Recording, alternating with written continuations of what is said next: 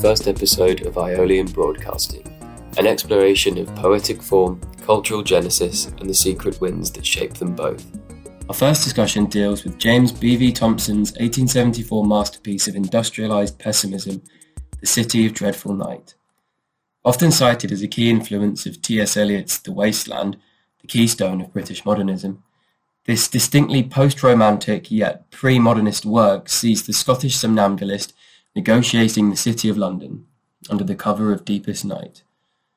Thomson's wanderings, musings, and occasional ravings tread the line between opium and alcohol-fueled night terrors and the all-too-real neuroses of an overworked insomniac. And through the meandering course of the poem, the night itself grows into Thomson's model for the philosophical condition of modernity, with its creeping homogenization and unplaceable oppressiveness.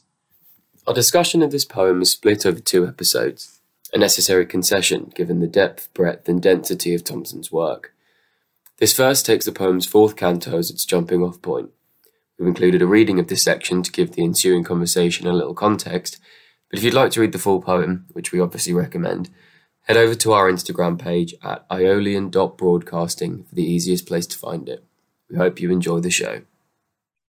So he was born in 1832, right? Uh, he had measles as a kid, and he actually gave measles to his sister, who ended up dying from it. So he always had this burden of killing his sister throughout his whole life, right. like giving her measles. Mm. He also, his dad had a stroke, and his mum also died when he was quite young as well. So he became an orphan in London. That's why he was um, in London. Uh. Um, then, um, so yeah, that, that's kind of just a bit of a background into like James Tom Thomson's life. That's interesting. Yeah, he was also a massive alcoholic. There was um, I was reading this like um article about him and his he fell in love with a, a younger woman, obviously, called Matilda Weller. Uh, she was only 14 when they met. He was 18, 17, 18. Uh, she died, and he then fell into a deep melancholy. The melancholy was already inside of him, and this was like this latent, this release of latent melancholy that was already in him. I think that's that's quite interesting. That idea of kind of I, I don't know, I guess sort of innate uh, physiological melancholy versus uh, melancholy and sort of depression as a sort of um, as a cultural sort of symptom, as a as a cultural state. Because I feel like there's a there's a bit in um, I think it's in the first the first little stand the first stanza where there's a there's a reference to um, to basically kind of establishes this sort of image of sort of I, I kind of want to call it like the virology of like uh of of misery of of this kind of state he's describing in the city this kind of like cultural um cultural perforation and and spreading uh on whatever medium it is that it spreads through i guess like there's a lot of way you can interpret probably i think spoiler it's probably like industrial capitalism.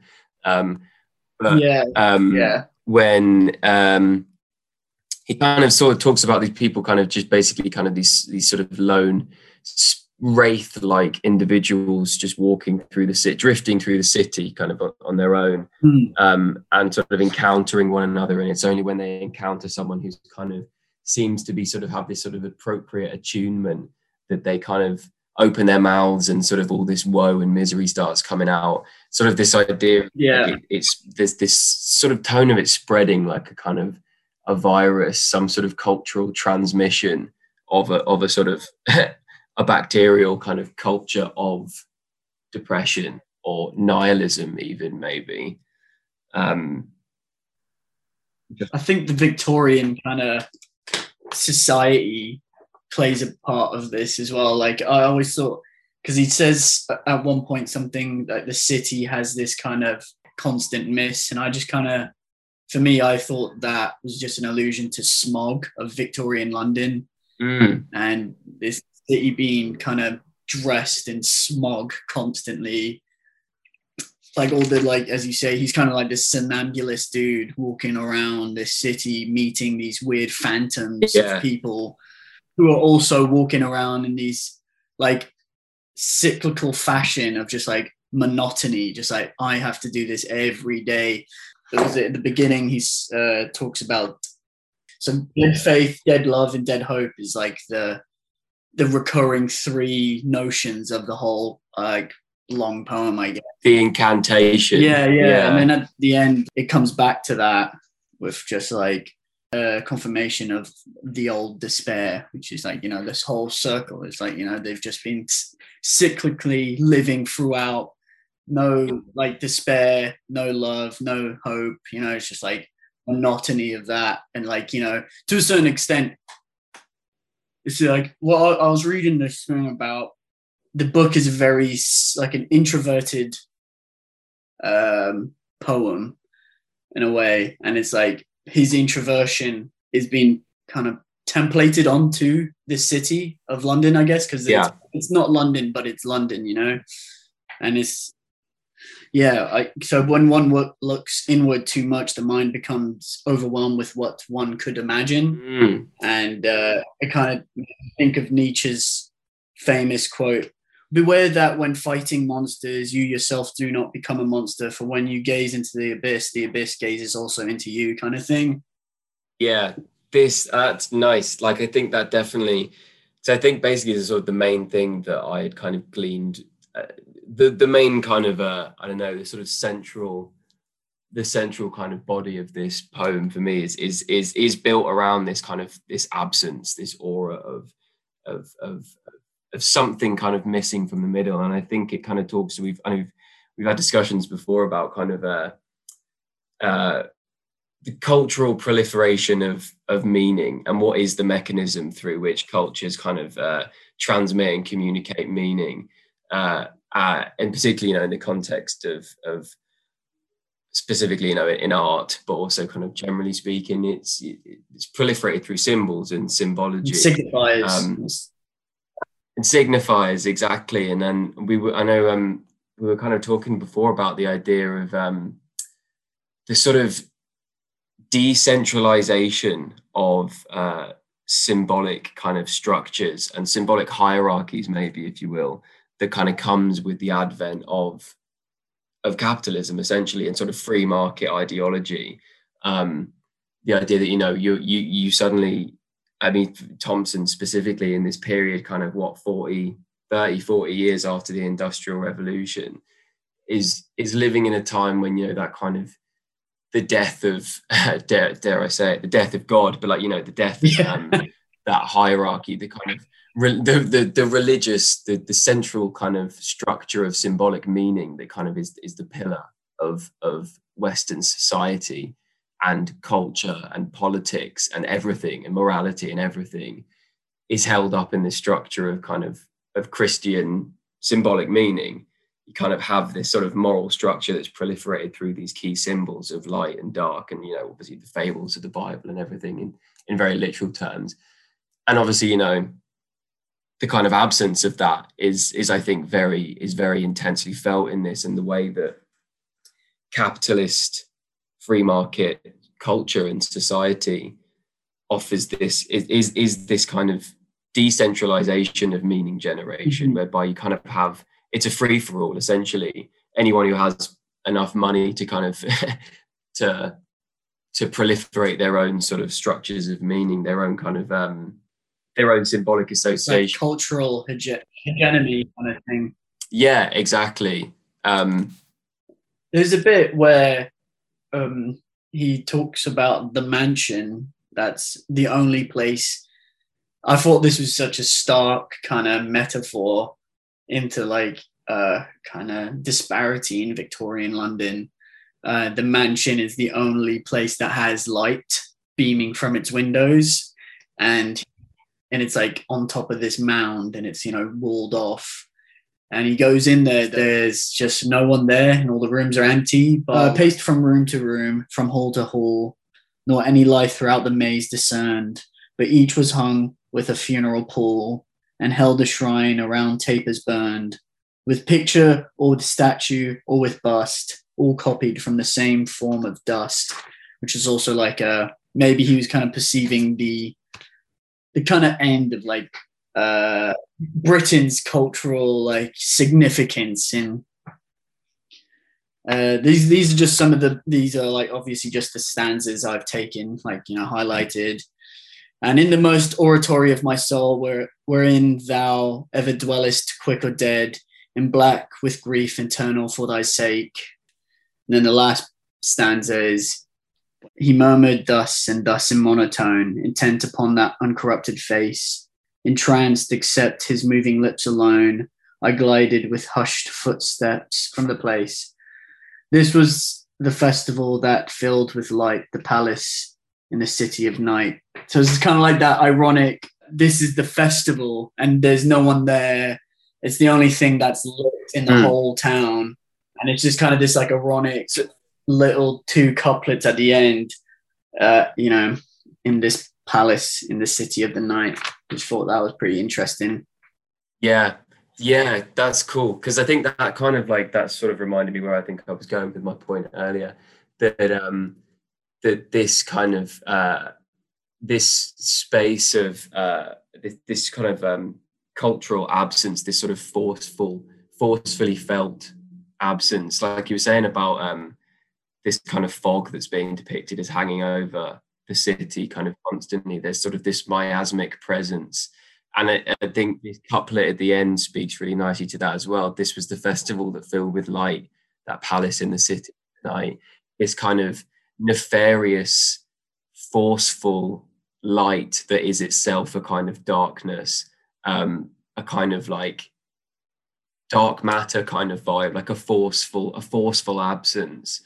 Um, and that kind of, I think, sort of speaking to, like you were saying, the way that kind of when you're deprived of, uh, like that Nietzsche quote that you read, when you're sort of deprived of um, of external structures of meaning, the the ease with the ease with which one kind of turns in and projects and sort of you know turns oneself inside out in a way and kind of over expands sure. and over inflates all kind of psychoses and neuroses into objective correlates. Mm-hmm. and suddenly you're walking around you know it's the whole psychogeography thing. Suddenly you're walking around in a map of your own mind with your own kind of a solipsistic patterns of of like we were saying symbolic meaning and everything having this kind of significant this world of significance that exists only for you.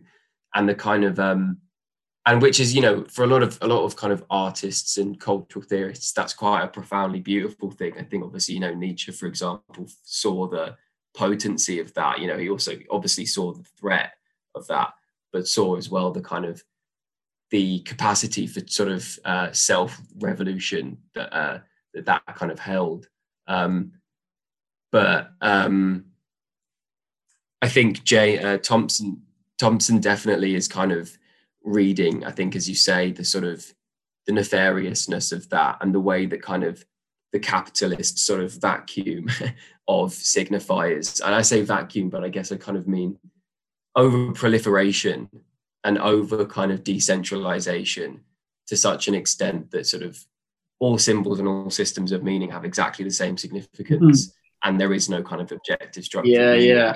And how that can kind of can kind of for, um, draw out these pathologies and these uh, these neuroses and these uh, psychoses almost in people, you know, in, in people like Thomson with the way he's kind of discusses this uh, this this this malicious absence, this kind of miasmic presence, like I was saying, of kind of of the, the the night that's also a light and the kind of perpetual presence of fog and this kind of it kind of i mean i know i feel like i'm going to make a few references to this but like uh, it, it for me it kind of has that almost Pynchon-esque feel of like there's something pervasive, there's something kind of lurking in the air itself and in the brickwork and just kind of in the city in the structures of and the and, and the byways of the city that you can't see but is fundamentally kind of determining the fabric of everything around you and, and the meaning of everything around you in a way that's beyond your control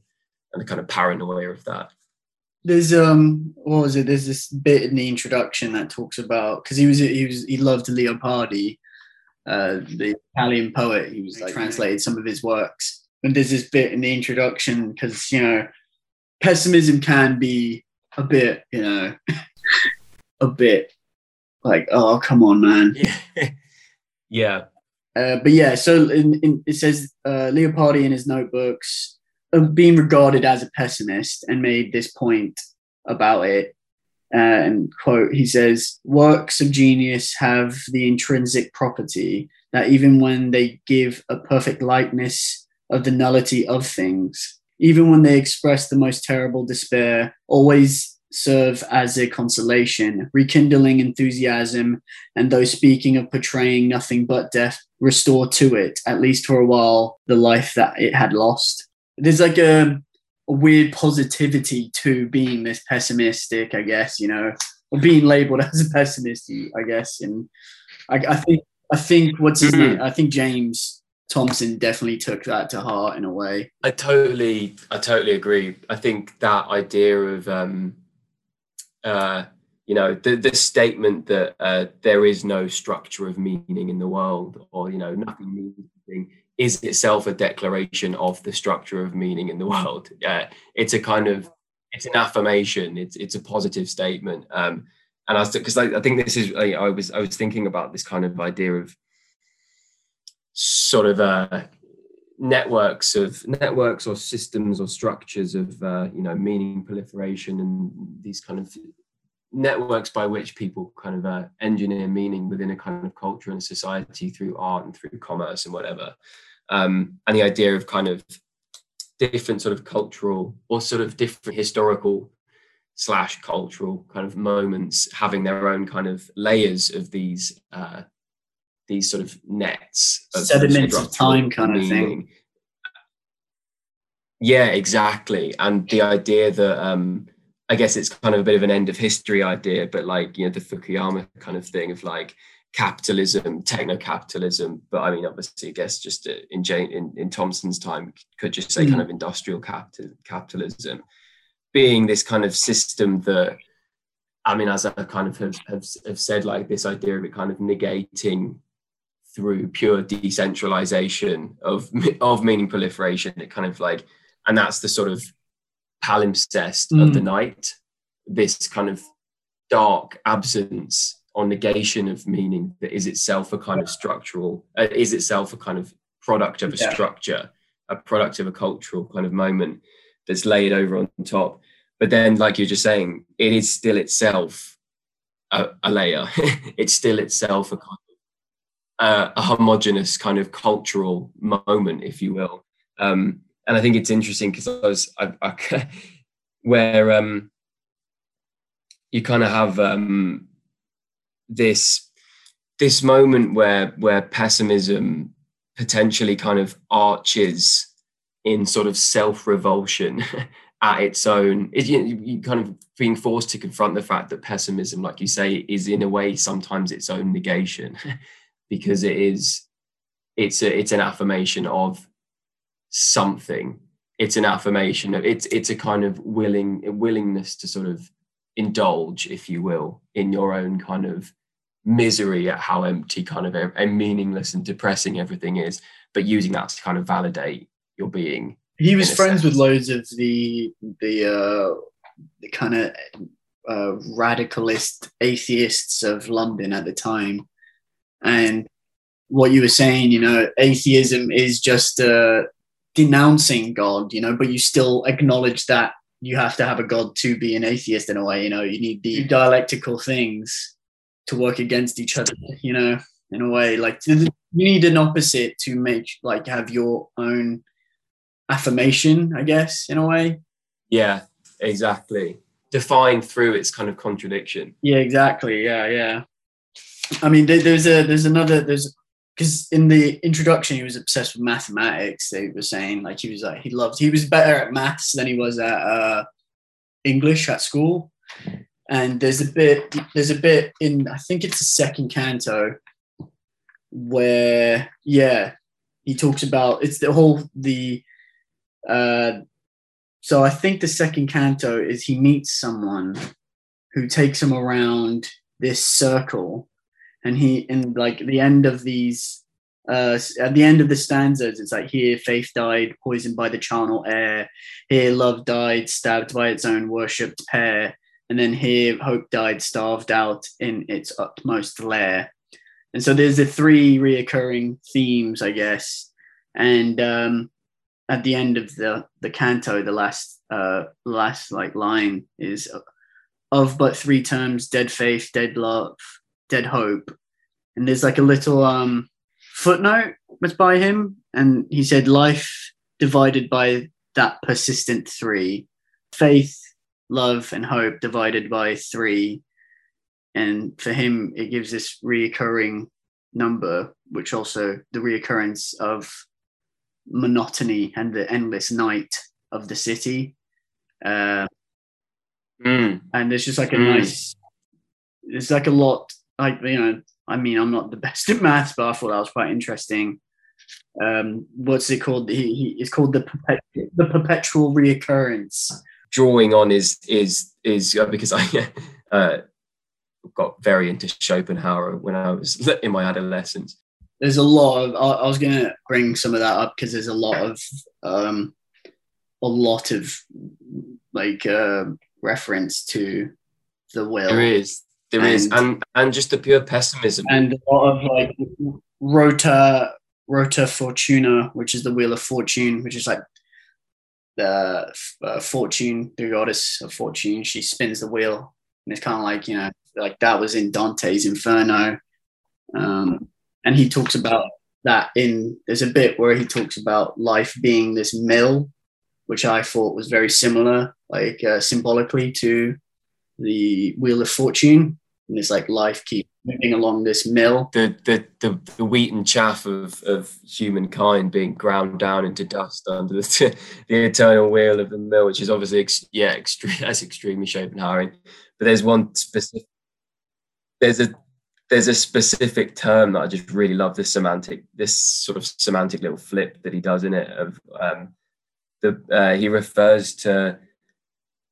I, I'm going to have to try and find the full quote, but it man evolving doom. So man hyphen evolving. So doom that evolves man. so it's kind of this like this mereological reverse uh, reorientation whereby doom, which is obviously kind of like uh, you kind of think of it purely in the context of humankind, of like it's the end of humankind. It's it don't doom only exists as the projection of our end, but in actuality, and this is a very Schopenhauerian idea, the doom is what exists primarily. doom is kind of the, the end, the perpetual ending, and the kind of uh, misery that accompanies that perpetual ending is metaphysically primary, and it's and more so than that, it is what evolves man.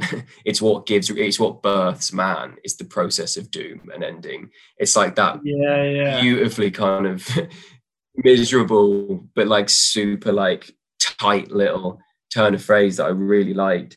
Um, and it did just kind of get me thinking again, like we were saying about um, Schopenhauer is like a really interesting one because more so than a lot of, I get, well, I don't know, more so than a lot of philosophers, he was his uh, philosophy was kind of adopted a few times later in later on in later later down the line because there which kind of arose these sort of cultural moments uh, whereby his philosophy was just simply like appropriate culturally. Um, and it kind of he kind of had these resurgences uh, throughout throughout time in kind of like Brit- the, 50 uh, year British blocks. Um, philosopher or author did bring him back into some sort of public eye after his death, I think, because or like just before he died, I remember reading, uh, which is kind of like British melancholia like the Brits are, you know, intrinsically melancholic. They've been struck with the disease of melancholy, uh, which is like a massive thing, you know, back in like, you know, this time. It was like, disease, like melancholy was a disease of the English. yeah. Yeah, exactly. And that's another thing, because I think Schopenhauer was big for the, a lot of the modernists, a lot of the early modernists, and it kind of was that acutely British experience of the sort of the modern condition, which is obviously, you know, modernism was such a kind of global, I mean, well, a large Western, largely proliferated through the Western kind of culture. Obviously, was was kind of pretty in synchronicity in in this weird sort of materiality of cultural moments of of sort of uh, periods in history and this kind of pervasiveness of particularly something as historically significant as you know the kind of 40 years following the industrial revolution and the kind of rise of i guess you wouldn't call it techno capitalism just yet probably but industrial capitalism and how you know culture culture and society and politics and economics changed sort of more rapidly and in in more acute ways than potentially probably any other time in history i think it's pretty fair to say. And the kind of the viscerality of that and the sort of the way that that will kind of synchronize people's thought patterns uh, who are kind of attuned and, and and sensitive to say you know I mean I'm basically saying artists. A lot of artists will kind of have a very similar experience well, poet's, uh, poet's affliction isn't it I guess? Yeah hypersensitive. Yeah. tell me about it. Hypersensitivity. Yeah um but yeah like I, and I just really like that idea of, and I feel like it's quite it's quite prevalent in this poem of the materiality of cultural moments, and particularly again because capitalism is such a good example because it literally builds cities. you know, London was literally the London that Thomson's walking around was literally built by this force of kind of self proliferating, self consuming, swirling behemoth of of capital. Um, was literally erecting towers all around you. Um, and this, yeah, like that, that again, that kind of smog that, that clings to the buildings and clouds the end of alleyways, and it's it's the spe- the spectre haunting Europe. There was a, there was another thing I was reading this article, which is a really good one, uh, about the city of night being is this like sublimation of desire to renounce the monotony of the eternal, like the eternal cycle. So it's this uh, his vision, I guess, mm-hmm. of trying to get out of this monotonous cycle. Because that's what I read. The book was very, I mean, not the book itself, but there was a lot of allusion to monotony and you know mm. you have to do these things every day we live in this city of night every day uh, it's not like people are being tortured in hell or in the inferno there isn't like a layers of torture and different torture for each person. It's like everyone has the same fate. Everyone's fate is the same. And that can go back to Schopenhauer's will. Everyone's will is the same in the will to live, I guess. Mm. But within uh, Thomson's like city, his like phantasmagorical city, it's more your fate is to just live a life of monotony, which I feel like is very uh, it resonates today as well with with COVID. Yeah, the texturelessness. You know, I thought this book was fairly modern for being quite, a, you know, Victorian. I mean, it's not even that long ago. That's only like two, three hundred years ago. or So, and uh, but I thought there was something very, you know, contemporary in a way about it, with its uh, return to the idea of monotony, and there's a uh, there's like the river of suicides in it, and this is like you know, suicide rates are going getting a lot higher through, you know, people not being able to see friends, family, uh, mm. losing jobs and stuff like that. There's no mention of anyone working in this city as well. I don't think. It's just mm. like there is no, there's no societal meaning that's put onto you. You just have to be in this monotonous, like cycle the whole time. Mm and I like the way that he there's a there's a very um there's a very sort of quite profoundly. I mean, I, I'd, I'd hesitate to say it's the most poetic part of the poem, but when he uh, is describing, it's it's the very introduction, um, and he's trying to find the exact bit. So it's in so it's in the first canto dissolveth like a dream of night away though present though present in distempered gloom of thought and deadly weariness of heart all day. But when a dream night after night is brought throughout a week and such weeks few or many recur each year for several years can any discern that that dream from real life in aught? For life is but a dream whose shapes return some frequently some seldom some by night and some by day some night and day we learn the while all change and many vanish quite in their recurrent in their recurrence with recurrent changes, a certain seeming order. Where this ranges, we count things real, such as memories might. It's kind of this weirdly, intensely beautiful kind of phenomenological depiction of how life is just uh, this endless sequence of events, but it's kind of given texture and meaning by our ability to discern the repetition of shapes and forms and but also kind of this understanding that it's just an illusion of this thing that we call memory that like jameson's projection of the, the kind of the dreamer you know? Like uh he's a, he's a shelleyan dreamer isn't he? He's like creating these massive myths um of yeah, I don't know. Like, yeah, he's just such a dreamer as a poet, like most poets, I guess. I think there's a very intense awareness that that's kind of that's really all we have, and that's the kind of like part of the horror of the city of endless night that it's kind of this terrifying place because nothing's kind of quite real. But that's also sort of the only solace that we have is our capacity to dream and our capacity to kind of engineer these dream worlds.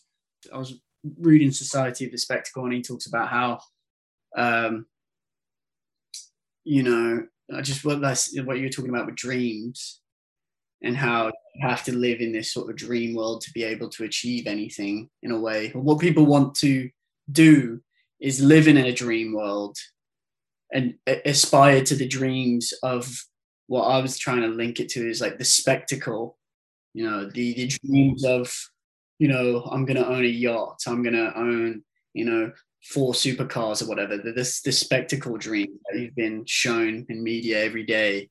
You know, the dream and yeah, the, it's almost like the faux dreamer's dream, though. You know, it's like yeah, it's, it's, exactly. a manufactured dream. And I think what's beauty beautiful about James Thomson is an organic, like horrific dream, but there's like beauty within that horror, and I think that's what this poem's so good at. It's the transformation of horror into dreamlike beauty.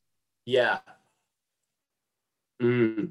And the, the playing off of, I think, harking back to what we were saying about kind of um, pessimism and uh, pessimism itself being a kind of fabrication, a kind of positive entity, uh, and a sort of layer and a, a, nightmare, basically. And this sort of, like you're saying, it, to, to, to sort of expand on that a bit, I guess, like the uh, the nightmare is the industrial city. The nightmare is industrial London, where day to day is literally that grinding under the wheel of the mill, where you know you kind of have it's just, just children coughing in factories and then people getting their hands crushed and waking up in the morning to go back to another day of nearly dying just for the sake of earning enough to be able to go to bed again at night and then get up and do it again the next morning. And but at the same time this kind of intense awareness that is it's not you know this is this is a construction. This is what we've made. This isn't intrinsic or or i mean it's organic but it's not real in any kind of sort of metaphysical sense. It's it's a it's a human nightmare.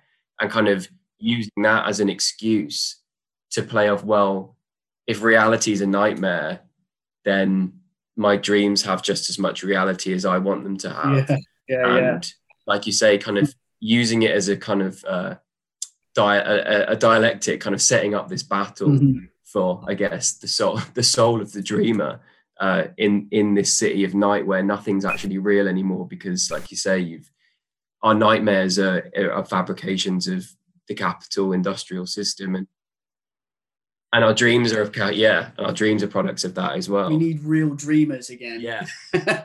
Bring back real dreamers. yeah. TM. He stood alone within the spacious square, declaiming from the central grassy mound, with his head uncovered and with streaming hair, as if large multitudes were gathered round. A stalwart shape, the gestures full of might, the glances burning with unnatural light. As I came through the desert, thus it was. As I came through the desert, all was black. In heaven no single star, on earth no track. A brooding hush without a stir or note, the air so thick it clotted in my throat. And thus for hours. Then some enormous things swooped past with savage cries and clanking wings. But I strode on austere. No hope could have no fear. As I came through the desert, thus it was. As I came through the desert, eyes of fire glared at me throbbing with a starved desire. The hoarse and heavy and carnivorous breath was hot upon me from deep jaws of death. Sharp claws, swift talons, fleshless fingers cold, plucked at me from the bushes, tried to hold.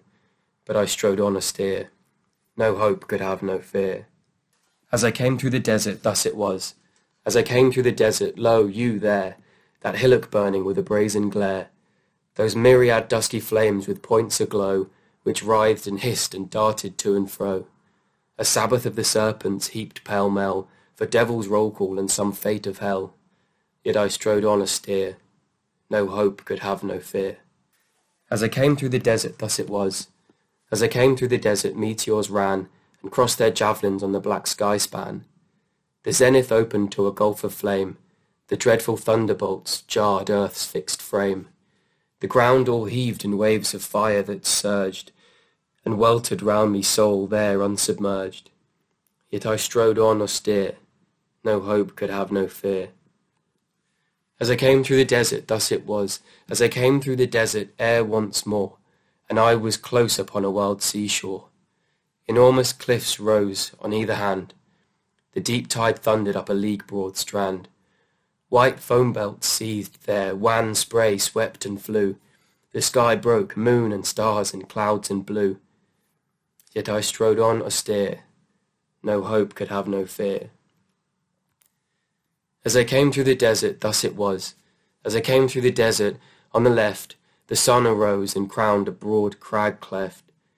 There stopped and burned out black except a rim, a bleeding eyeless socket, red and dim, whereon the moon fell suddenly southwest, and stood above the right-hand cliffs at rest. Yet I strode on austere, no hope could have no fear. As I came through the desert, thus it was. As I came through the desert, from the right, a shape came slowly with a ruddy light. A woman with a red lamp in her hand, bareheaded and barefooted on that strand. O desolation moving with such grace! O anguish with such beauty in thy face!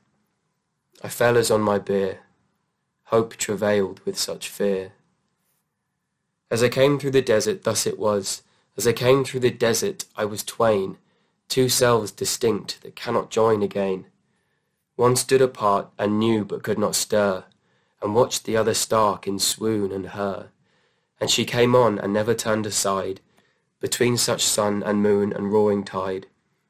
And as she came more near, my soul grew mad with fear. As I came through the desert, thus it was. As I came through the desert, hell is mild and piteous matched with that accursed wild. A large black sign was on her breast that bowed, a broad black band ran down her snow-white shroud. That lamp she held was her own burning heart, whose blood drops trickled step by step apart.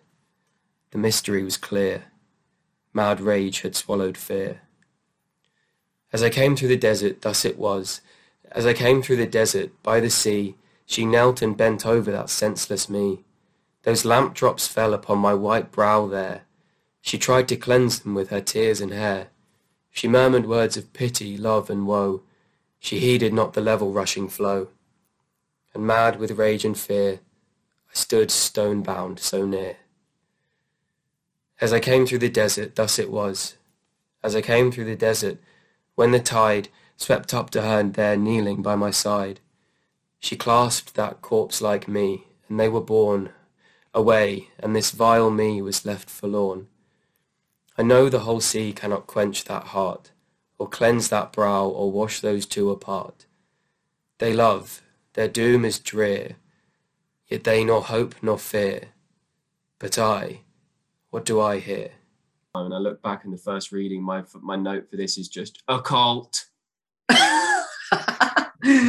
yeah.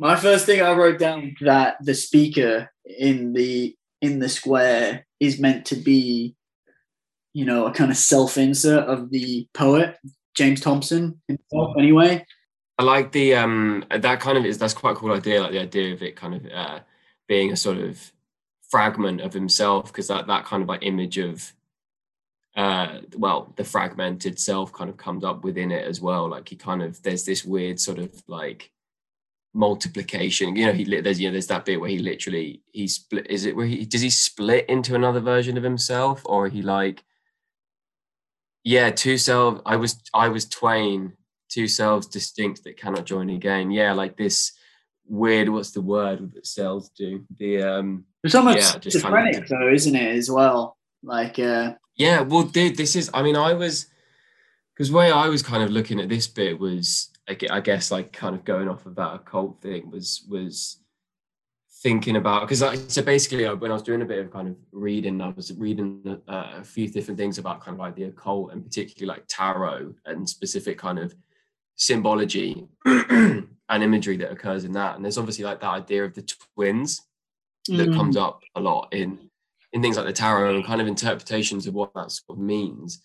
And there's just sort of a lot of like ambiguous discussion of like um, the uh, what was the phrase? It's like the um, the fundamental binary, or like the kind of basically just this idea of, in very kind of broad strokes, the, the self existing as some kind of primal double, as as some kind of uh, yeah, like fundamental binary. Mm. I think there's a little, I think Pynchon talks about it as well, just that term as well, that phrase of like the, the, the primal, primary binary or something.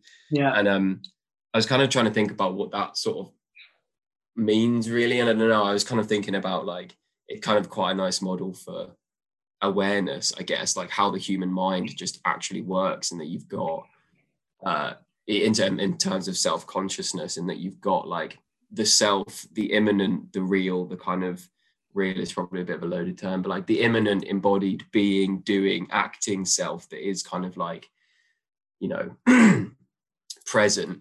And then you've kind of got this second self that is the kind of faculty of awareness that is the sort of split off uh, fragment of the self that kind of reflects on and looks down looks looks back on uh, and kind of has the capacity to kind of contemplate the self.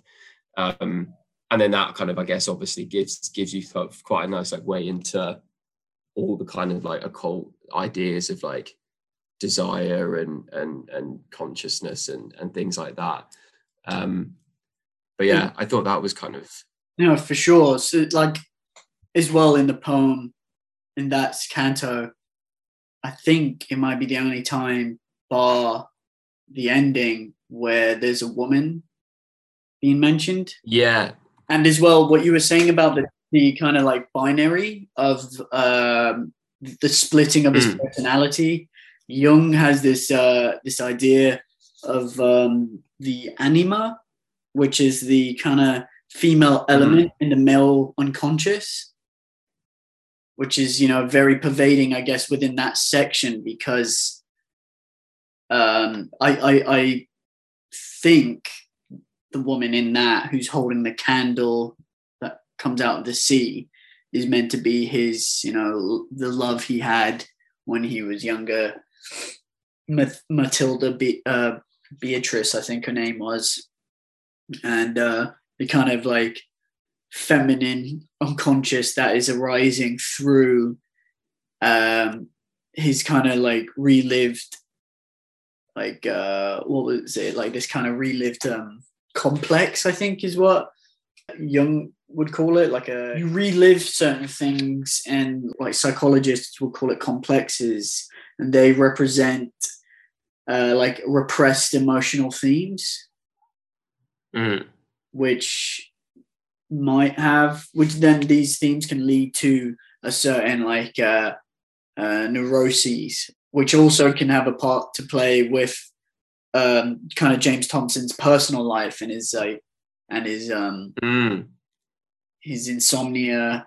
You know, I'm not saying this guy was Yeah. in perpetual depression, but Yeah. you know, from this poem, it seems like it. But you know, I suppose he was an actual happy guy as well, which also leads into maybe the idea of, uh, you know, Deleuze's idea of like societal schizophrenia. Like you have to live these two lives to, and and because Victorian era Britain was like the cusp of what we know today. Like it was, it was closer to what we know society today as, you know, than before. It was very Yeah, in terms of the basic kind of structure, yeah. Exactly. You know, basically, yeah. So I think maybe Deleuze's term play this double life in society that can lead to schizophrenia.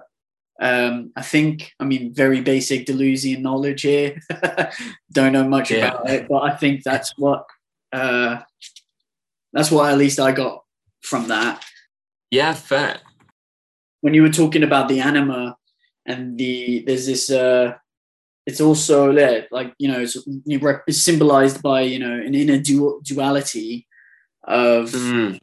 you know um a man and a woman you know and there's loads of uh kind of religious paintings from the medieval times where you would have like a hermaphroditic kind of um like representation of that Mm. but yeah no i just thought yeah just when you were um mentioning binary just made me think of that. I think that idea of the anima is definitely really interesting, and the idea of, like you say, that Jungian kind of concept of the feminine embedded within the masculine. Is kind of because another kind of way I was trying to sort of read this this duality, which which does speak quite nicely to that correlative with with the with the Jung sort of idea of some sort of uh, specifically gendered or sexual uh, binary within the self is the kind of it's, it's quite an interesting model for like desire and how one kind of experiences desire in terms of um you know the the self is split into the binary of having the actual self and the potential self. So you have kind of like the actual self who is in the world who's in the state that you're in now and the potential self you kind of the act of desire is the kind of engineering of this potential self who has this kind of who is in possession of this object or this state that becomes the desired thing. And it's the act of trying to kind of consolidate the actual self with the potential self and like collapse that binary or like reach across the binary that sort of is the mechanism of desire.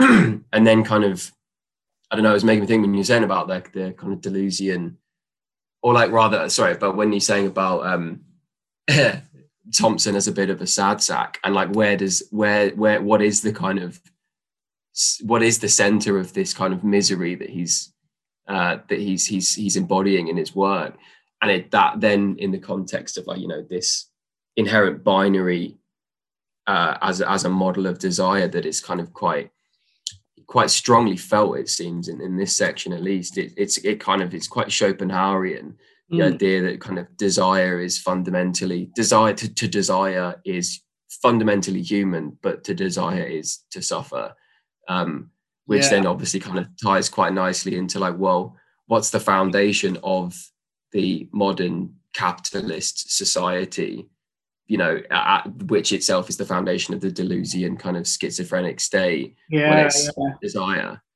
um it kind of like i don't know it ties quite nicely into that um into this found yeah this foundation of this binary within the self of the of, of the actual self and the kind of potential self or the the, the self that ha- the self that has something that the actual self lacks as being the kind of fundamental fissure or like kind of disparity that is at the root of kind of society and culture and also the the, the individual's kind of uh, neuroses i guess Mm. I also thought I kind of I took it to a bit of like a, a logical conclusion because I was just toying with the idea of like the little threads in this that map really nicely onto sort of weird kind of fluke like imagery and flukes of like contemporary society Uh, because there are a few bits that just mirror really really weirdly well and like was just thinking about how that kind of model that I've just described, where you have the actual self and the potential self, which is the sort of object of desire, is the kind of motivating aspect of desire, being confronted with that uh, potential self is literally just how advertisement works. Is like you is that they will show you yeah. yourself with with the beer and the car and the hot babes like yeah, yeah. it's it's making that disparity between making that fissure and that gap between the actual self that as you currently are and the potential self as you could ultimately be yeah yeah yeah super intensely felt uh and so i was kind of like is is this section like a kind of weird like phenomenological proto advertisement where he's kind of just yeah. like unpack the mm. mythological psyche psychological origins of like where where advertisement kind of comes from in our sort of modern in our in our in our society. Just a funny a funny little funny yeah, little yeah. idea